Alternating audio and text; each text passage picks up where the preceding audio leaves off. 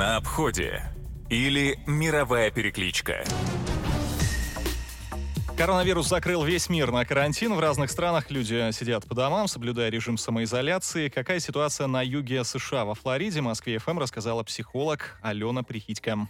У нас тут ситуация полного карантина. Мы все сидим дома, выходим из дома только за продуктами, ездим на велосипедах. То есть нам официально разрешено выходить из дома по четырем поводам. Это поездка в аптеку, поездка на работу, потому что достаточно много людей продолжают ходить на работу.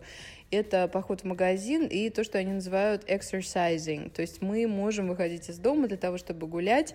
И в связи с этим мы последнее время очень много ездим на велосипедах, причем все всей семьей, что, безусловно, плюс вот этой всей ужасной ситуации, в которой все оказались. В магазинах в первую неделю было пусто, а, причем пусто было в определенных местах. Пропало мясо на несколько дней, пропала курица, пропали, и их до сих пор и нет, всякие разные санитайзеры также пропали вот эти вот все туалетные бумаги, кухонные полотенца, всякие разные вот салфетки, дезинфекторы.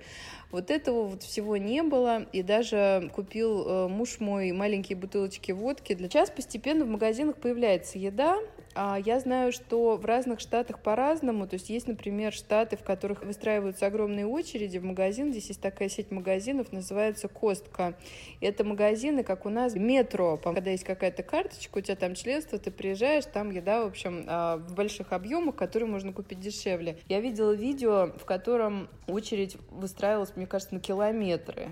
У нас, конечно, таких очередей на километры нет. И более того, что мне очень нравится, сейчас американцы сделали в разных магазинах и в разных штатах такую опцию, когда утром в определенные дни, в определенные часы в магазин пускают только людей старше определенного возраста или людей с какими-то disabilities. А, и я видела какой-то рассказ в Твиттере человека взрослого, которому примерно там лет 67, который говорил, какое счастье прийти в Whole Foods, это как азбука вкуса у нас, когда там нет этих хипстеров, все спокойно, медленно ходят, выбирают еду. Я стараюсь очень фокусироваться на позитивном, чтобы не э, сойти с ума. По поводу работы. Ну, нам в этом смысле, конечно, несказанно повезло, и я себе про это напоминаю реально каждый, каждый день. Делаю упражнения, за что я благодарна сегодняшнему дню, и вот каждый день я благодарна этому дню вселенной, там, мирозданию, чему угодно, что я могу работать удаленно.